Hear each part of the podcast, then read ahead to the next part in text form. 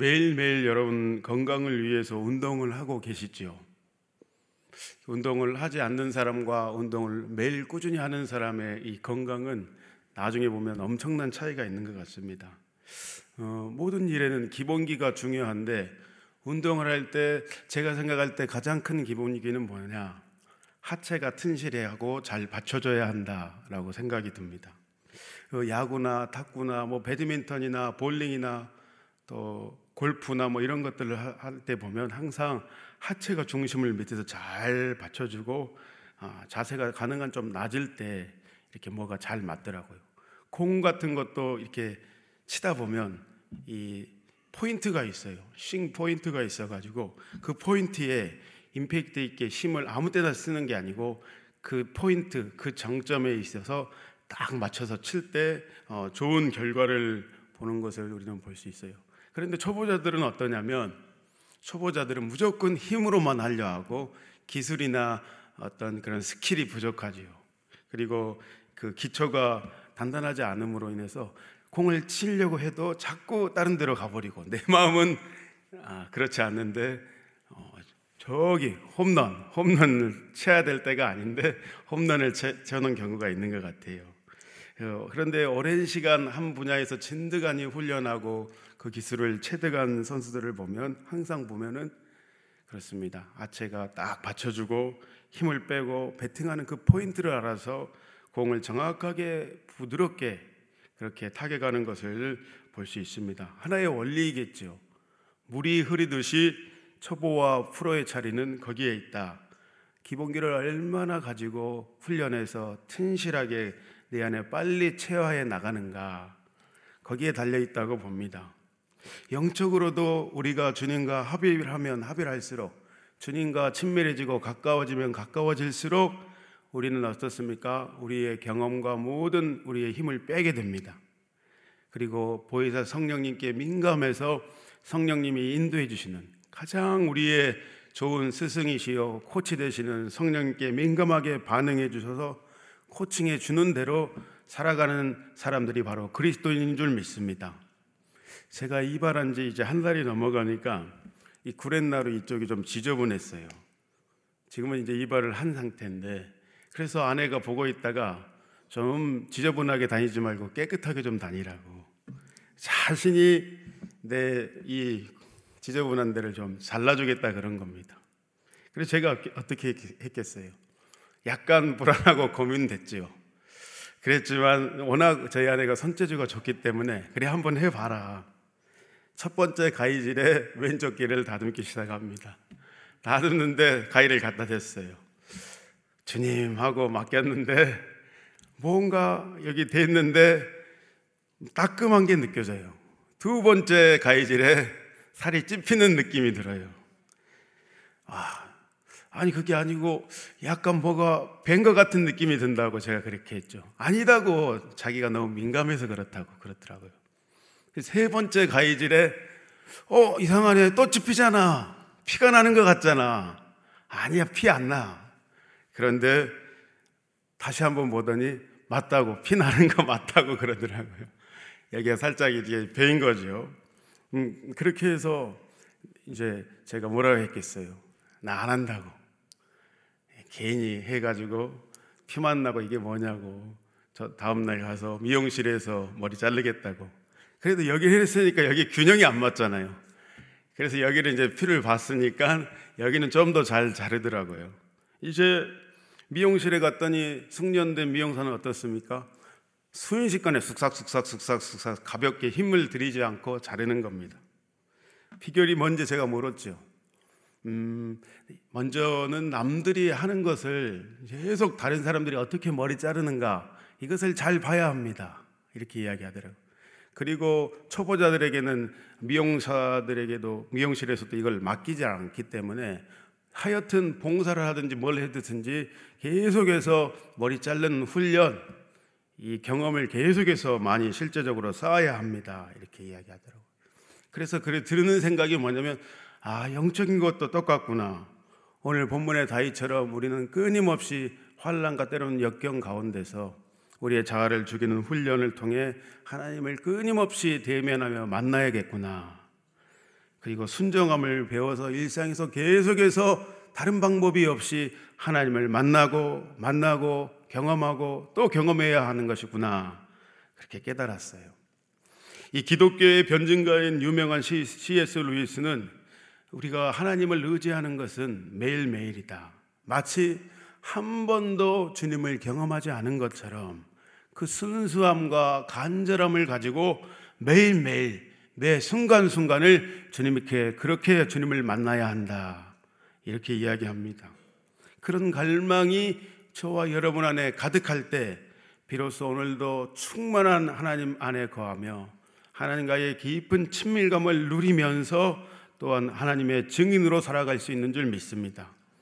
시편 오늘 본문에 131편입니다. 이것은 오늘도 본문에 기록되어 있듯이 다이셋 시라 이렇게 기록하고 있어요. 인생은 무엇인가? 오늘 시편도 역시 하나님의 어, 그 믿음 안에 사는 삶, 하나님을 경험하며 살아가는 삶이 어떠한 삶인가 계속해서 보여주고 있습니다. 제가 서두에 이하로 들었듯이 오늘 본문의 제목을 제가 힘을 뺍시다 라고 적어봤어요. 힘을 뺍시다. 하나님 앞에서의 인생은 힘을 빼는 것입니다. 빨리 가능하면 우리가 힘을 빼면 뺄수록 마치 운동선수나 숙련공들이 경제에 오르면 오를수록 힘을 빼고 그 방법을 알아서 힘들이지 않고 어떤 일을 거뜬히 해내듯이 내가 예수님을 믿는다 하는 이 고백도 사실은 힘을 빼는 것입니다. 주님, 내 자아를 예수님께서 십자가의 나를 위해 대속하신 저 십자가에 오늘 못 박아버렸습니다. 주님, 예수님 당신이 내 삶의 임금과 구주가 되시듯이 오늘 제 경험과 자아와 이 못된 지긋지긋한 이 혈기를 완전히 십자가에 못 박아버립니다. 주님의 인도하심 따라 내가 살기를 원합니다. 주님께서 내 인생의 운전대를 잡고 내 인생의 드라이버가 되 주십시오. 주님은 나의 삶의 온전한 길잡이가 되십니다. 그런데 좀 안타까운 것은 뭔가 이런 고백을 한다 할지라도 우리가 병이 고쳐지고 하나님의 기적과 응답이 수만하게 어, 수많이 이렇게 수없이 많이 어, 느끼고 경험하는 그 기적보다 가장 큰 기적은 무엇인가? 완고한 내 마음이 부드럽게 되어지고 변화되는 것이 가장 큰 기적이에요. 가장 우리의 마음은 잘 변하지 않으려는 그 완고함이 내 안에 있기 때문에 그렇습니다. 그런 우리의 실존을 앞에 두고서라도 그런데 하나님의 은혜는 오늘도 우리에게 한량 없는 폭포수와 같은 은혜를 우리가 간구하며 하나님 앞에 구할 때마다 우리를 바꾸시고 새롭게 하시고 새 마음 새 영으로 새롭게 하여 주시고 하나님의 길로 이 길이 아니다 생명의 길로 의의 길로 좁은 길로 완전한 길로 우리를 인도하시는 성령님의 그 음성 가운데 반응하시는 하루 되시기를 축복합니다. 인생의 간난 고초를 겪고서라도 지혜로운 인생은 빨리 회개하고 돌이키는 것입니다. 그때부터 성령님의 우리가 인도함을 실제로 받게 되어지고 성령님과 동행하며 살아가게 되어집니다. 참 부족하더라도 성령 충만을 받고 살아가면 어떻습니까? 내 안에 감사할 것이 없는데 감사가 넘쳐납니다. 내 입술에 찬송이 넘쳐 흐르고 있습니다. 예수님의 빛과 생명이 내 안에 가득하게 되는 것입니다. 힘을 빼는 것, 이것을 전문용어로 무엇이라는가? 겸손이라 합니다. 또 다른 표현으로는 자기 부인이라 말합니다. 내 아내 말고 자기 스스로를 완전히 나는 예수 안에서 없습니다. 나는 예수의 새 생명으로 살아갑니다. 라는 고백이죠. 마가복음 8장 34절에 이렇게 이야기합니다. 예수께서도 따르는 무리들에게 또 제자들에게 누구든지 나를 따라오려거든 자기를 부인하고 자기 십자가를 지고 나를 따라야 한다. 오늘 그러므로 새벽에 여러분들 기도하실 때 첫 번째 기도가 무엇이 되어야 하냐면 주님 오늘도 저를 부인합니다. 오늘도 내 몸에 내 경험에 삶의 모든 것에 힘을 뺍니다. 주님의 십자가를 지고 오늘도 주님을 쫓아가기를 원합니다. 겸손과 간구의 이 기도를 주님 앞에 올리시기를 축복합니다. 그럴 때 주님께서 여러분 삶을 주도하시고 영광 받으시고 나타나시고 역사하실 줄 믿습니다. 오늘 본문의 시편 30 131편을 통해서 다윗은 자기 자신이 완전히 하나님 앞에 힘을 뺀 상태임을 주께서 주시는 그러므로 평강과 인도하심을 받아서 자족함을 누리며 살아가고 있음을 하나님 앞에 감사의 고백을 올려드리고 있습니다. 영적으로 어떻습니까? 굉장히 높은 경지에 어, 올라가 있는 다윗입니다. 본문 1절의 어, 말씀을 우리 다 같이 읽어보도록 하겠습니다. 교만하지 아니하고 내 눈이 오만하지 아니하오며 내가 큰 일과 감당하지 못할 놀라울 일을 하려고 힘쓰지 아니하나이다. 다윗은 이스라엘의 왕이었죠. 그 당시 열강 중에 강대국 중에 강대국의 왕이었습니다. 그 당시 열방 가운데 하나님께서 그를 높여주셔서 지존 중에 지존이었습니다. 그러면 얼마든지 자고해도 되는 상태였습니다. 얼마든지 교만해도 사람 중에 누가 뭐라 할 사람이 없을 그런 상태의 지경에 있었던 다윗이었습니다. 그러나 다윗이 굉장히 하나님 앞에 겸손하며 잘한 일은 뭡니까? 끊임없이 자기를 세워주신 하나님, 그 초심을 잃지 않았던 것입니다. 어린아이와 같은 순수한 하나님 앞에서의 그 마음을 잃지 않으려고 다윗은 끊임없이 자기를 쳐서 복종시키며 하나님 앞에 머물렀던 것입니다. 역시 우리의 가장 큰 사역은 어떤 것인가? 내가 주님을 위해 무엇을 하겠습니다. 액션을 하기 전에 가장 우리의 이 땅을 살아갈 때 최고의 사역은 여러분들처럼 하나님 앞에 머물러 있는 것이 가장 큰 사역인 줄 믿습니다. 거기에 와서 하나님의 음성이 들립니다. 거기에서 하나님의 세밀한 여러분들을 향한 선하신 계획이 풀어지는 것입니다. 다윗은 왕이 된 이후에 먼저 장인 사울의 교만과 타락으로 인해서 무너져 버렸던 비극적인 결말을 아마 계속해서 되새기지 않았을까 생각해 봅니다. 야, 그렇구나. 교만하면 완전히 패망하고 망하는 것이구나. 하나님께서 주신 복으로 주신 모든 이 부귀와 영화와 우리 가문에 주신 축복도 헛되고 헛되는 게 되는 것이구나. 시편 곳곳에서 얼마나 다윗이 자기 자신을 쳐서 하나님 앞에 복종하고 있는 모습을 우리는 계속해서 보고 있습니다. 다윗 인생에 가장 큰 과오가 있었죠. 하나님을 바라보는 그것을 놓쳐버린 그 순간 충신 우리아의 아내 바세바를 가늠하게 했던 모습을 우리는 볼 수 있습니다. 그러므로 해서 엄청난 대 죄의 대가를 경험했기에 시편 51편에 다윗은 뭐라고 합니까? 하나님이 이제 그 죄로 인해서 느껴지지 않기에 하나님이여 하나님이여 내 안에 정한 마음을 창조하시고 정직한 영을 새롭게 하여 주십시오 하나님이여 내가 하나님이 느껴지지 않으므로 죽게 되었습니다. 다른 모든 것이 필요 없습니다. 하나님 나를 정한 마음을 창조하시고 정직한 영을 새롭게 하여 주옵소서. 내 죄를 용서하여 주시고 우슬처로 나를 정결케 하여 주옵소서. 그렇게 다시금 다윗은 잘한 일이 자신의 마음을 찢고 주님 앞에 다시금 정직하게 돌이킨 이후에 자신의 교만함과 자신의 의를 완전히 버려버렸던 것입니다. 오늘 본문의 1절 말씀을 세변역 성경에는 이렇게 이야기합니다. 하나님, 내 마음이 교만을 이제 버려버렸습니다. 하나님, 내 눈이 이제 오만한 길에서 완전히 돌아서게 되었습니다. 대가를 지불한 절절한 믿음의 고백을 다윗은 오늘 본문을 통해 하고 있는 것입니다. 자신의 인생을 돌아보고 이제 깨닫게 되었습니다. 유튜브를 보다 보니까 이렇게 우연히 떴는데 86세의 허봉랑 선교사님이라는 여자 선교사님이 계시는데 아주 성령 충만해서 지금도 강단에서 복음의 메시지를 잘 전하시더라고요. 그분이 이야기하기를 은혜는 깨닫는 것이요. 열매는 무엇인가? 열매는 반드시 나의 이 못된 성품을 나의 못된 과거의 이 행실을 고치는 것이다. 이렇게 이야기하시더라고요. 은혜만 받고 끝나는 것이 아니라 반드시 우리 삶에 은혜 받았습니다. 말할 때에는 내 행위의 선한 열매, 순종의 열매, 나를 바꾸는 열매까지가 있어야 한다라는 것이죠. 본문의 1절의 하반절 말씀에 이제 다윗은 이렇게 고백했습니다. 내가 큰 일과 감당하지 못할 놀랄 일을 하려고 이제 나는 힘쓰지 않습니다. 아차, 그거구나. 다윗은 깨달았어요. 다윗은 왕으로서 신하들에게 또한 많은 자기를 존경하고 지지하는 백성들에게 자신의 업적을 보여줘야 했고 지지율이 올라가고 그런 것들을 어, 수치를 나타내야 했겠죠. 소위 말하는 백성들에게 칭송을 받아야 했기에 많은 업적을 드러내고 나타내야 했는데 그렇지 않겠다라는 것입니다. 1절의 표현 이 놀라운 일이라 했는데 이 놀라운 일의 언어의 표현이 뭐냐면 이 놀라운 일은 자신을 과시기 위한 노력 노력들 자막에도 혹시 보이는지 모르겠는데 이 놀라운 일이다.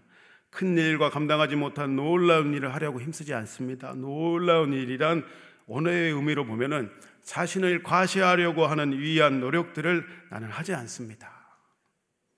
영적인 굉장한 높은 경지에 있는 다윗입니다. TV를 보면 어떻습니까? 뉴스마다 9시 뉴스가 딱 된다면 어떻습니까? 오늘도 대통령께서 이런 일을 행하셨습니다. 라는 뉴스가 많이 나오는데 다윗은 어느 날 인생을 돌아보고 그렇게 깨는 아 그렇구나 나의 승리의 비결 나의 인생의 성공의 비결은 내가 인생에 힘을 빼고 주님 안에 머물러 있기만 한다면 주님과 친밀하게 거하면 주님께서 내가 하시는 일을 알게 될 것이고 그것을 보고 기꺼이 내가 주님의 일에 동참하기만 하면 되는 것이구나. 내가 하지 않고 역시 하나님이 이루시고 하나님이 하십니다. 이게 왕으로 나를 세워주신 본분이구나. 다윗은 깨달았던 것입니다. 인생이 참 쉽구나. 이 영적인 원리를 완전히 체득한 다윗입니다.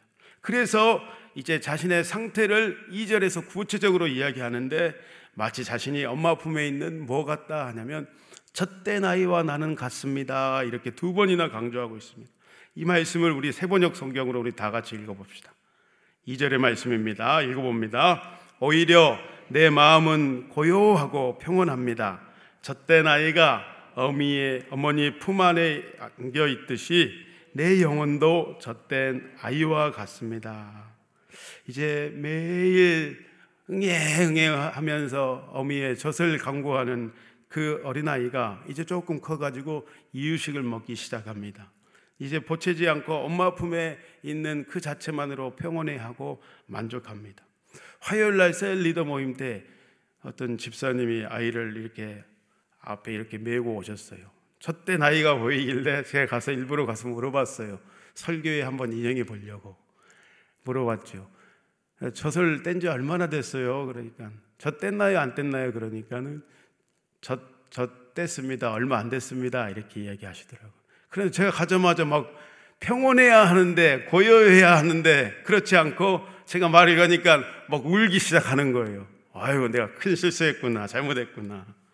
이거 그러면 설교 때 어떻게 하지? 이렇게 생각했어요. 그런데 이제 두 번째 제가 다음 날인가 또 젖든 아이를 보게 됐죠. 그 아이는 엄마의 유모차에 타고 가면서 엄청나게 평온한 모습으로 있더라고요. 야, 요즘 아이들은 어, 유모차가 얼마나 좋으면 정말 유모차에 타고 있을 때 저렇게 평온해 보이구나. 그런데 또 하나 생각하는 게 어떤 거냐면 길 가다 보면은 유모차에 보면은 아이인 줄 알고 한번 좀 내다보면 뭐가 타 있냐면 우리 강아지님이 타, 타 계셔요.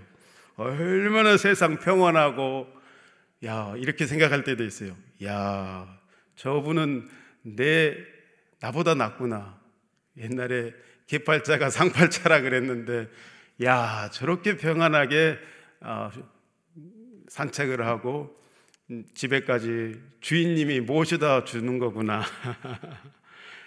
혼자 이렇게 웃을 때가 있는데, 여튼 다윗은 이렇게 하나님과의 친밀함 속에서 완전히 나중에는 높은 경지, 자신의 자아를 죽이고 힘을 뺀 상태, 집착도 하지 않고 이 세상의 욕심도 이제 그만 내려놓고 인정받고자 하는 가장 큰 어려움, 인정받고자 하는 이 욕구까지도 근심도 걱정도 주님 앞에 내어 맡긴 채 젖된 아이로 그 순수한 모습으로 살아가고 있는 오늘 본문의 다윗의 모습을 표현하고 있습니다. 우리 모두가 하나님 앞에서 날마다 이 젖된 아이처럼 평안함을 가지고 주님께서 주시는 평강 가운데 살아가시는 하루 되시기를 주의 이름으로 축복합니다. 아이가 엄마의 이렇게 품 안에 안겨 있을 때 얼마나 그 온기 때문에 그 체온 때문에 따뜻합니까? 모든 걸 다 책임져 주시는 어미인 것입니다. 자녀들인 우리가 하나님도 오늘도 그것을 원하시는 것입니다. 첫째 나이로 내 품에 안겨라. 내가 너를 책임져 줄 거야. 내가 너의 아픈 마음을 위로하고 녹여줄 것이다. 이렇게 말씀하시는 것입니다. 다윗은 그 영적인 성숙의 상태를 경험하고 인생을 터득한 것을 가지고 이제 백성들에게 마지막에 3절의 말씀을 통해서 선포하고 있는 것입니다. 이스라엘아 지금부터 영원까지 여호와를 바랄지어다. 세 번역 성경으로 우리 함께 선포하며 읽어봅시다. 시작. 이스라엘아 이제부터 영원히 오직 주님만을 의지하여라. 오늘도 오직 주님만을 의지하시기를 축복합니다. 그럴 때 하나님 우리가 하나님을 의지하면 하나님이 그것을 기뻐하시고 하나님께서 영광 받으시는 것이죠. 내초적인 경험과 방법과 혈기가 우리가 믿음의 성숙의 경지에 이르면 계속해서 십자가에 못 박히고 못 박히고 그 편차가 줄어들고 줄어들어서 이제 주님만 갈망하며 주님의 뜻만을 나타내는 복된 삶을 우리가 자연적으로 부드럽게 그렇게 되어지는 것입니다. 오늘도 주님을 뺀 주님 안에서 주님의 젖대 나이로 살아가시기를 간절히 축복합니다. 우리 어, 기도하며 나아갑시다. 기도할 때 하나님 오늘도 나를 주님 앞에 못 박습니다. 주님의 뜻을 내게 나타내시고 주님 안에 온전히 거하기를 원합니다. 이 소원의 기도들 주님 앞에 올려드립니다. 주여 한번 외치고 기도합니다. 주여 오늘도 역시 하나님 앞에 나온 이유가 우리가 있습니다. 주님을 사모하기에 내가 다른 어떤 것보다 주님을 갈망하기에 첫사랑을 뛰어넘어서 믿음의 성숙한 경지에 하나님 기뻐하시는 모습으로 그리스도의 장성한 분량에 이르기 위해 주님 앞에 나와왔습니다. 내 자아를 꺾어버리고 내 방법을 내려놓고 오늘도 말씀을 쫓아 성령님 인도하시는 그 아버지의 본질을 쫓아 살아갈 때에 주님 나를 사랑의 싸게 생명 싸게로 싸매 주시고 온전케 하여 주옵소서. 하나님 두 마음을 품은 것들을 회개하며 나아갑니다. 하나님을 가까이 하면 아버지는 두 마음 품은 것을 내려놓고 하나님 우리의 그 심령 가운데 마음을 성결케 하시고 새롭게 하여 주옵소서. 하나님께서 교만한 자들은 물리치시고 겸손한 자들에게는 은혜를 주시는 하나님이신 줄 믿습니다. 그러므로 오늘도 주님 앞에서 나를 낮추며 하나님께서 하나님께서 때가 되면 우리를 높여서 주님의 살아계심을 나타낼 수 있도록 하나님 오늘도 나를 의탁합니다. 나를 주님 앞에 온전히 의지하오니 주님 아버지 는 그 겸손이 우리 안에 차고 넘치게 하여 주시고 온전케 하시고 새롭게 하여 주옵소서. 하나님 감사합니다. 우리를 그렇게 사랑의 싸게로 늘 품어주시고 오직 주님만 바라보며 주님을 위해 살아가게 하시는 그 신실하신 하나님을 찬양하오니 우리의 삶을 통해 오늘도 영광 받아 주옵소서. 그렇게 하실 주님을 찬양하며 예수님의 이름으로 기도합니다. 주여 주여 주여 하나님 오늘도 우리가 간구하며 부르짖으며 주님을 만나고 대면하고 싶었어 주님 앞에 아버님 나와 주님을 찾습니다. 주님 나를 만나 주십시오. 나를 만나 주십시오. 오늘도 겸손으로 허리를 동이며 주님 앞에 나아가는 모든 하나님의 자녀들마다 하나님의 신령 안으로 바꾸시고 새롭게 하시는 거룩한 역사로 우리의 삶의 문제를 주님 앞에 내어드릴 때 우리의 문제가 되지 아니하고 하나님께서 하나님께서 하나님께서 우리가 알지 못하는 놀랍고도 기이한 방법으로 바꾸시고 새롭게 하시고 아버지 하나님이 하셨습니다. 주님이 일하십니다. 주님 내 삶을 통해 영광 받으십시오. 고백하는 심령들마다 하나님 은혜 위에 은혜를 더하여 주시고 생명의 말씀으로 먹여 주셔서 날마다 승리하며 나아갈 수 있도록 하나님 함께하여 주옵소서.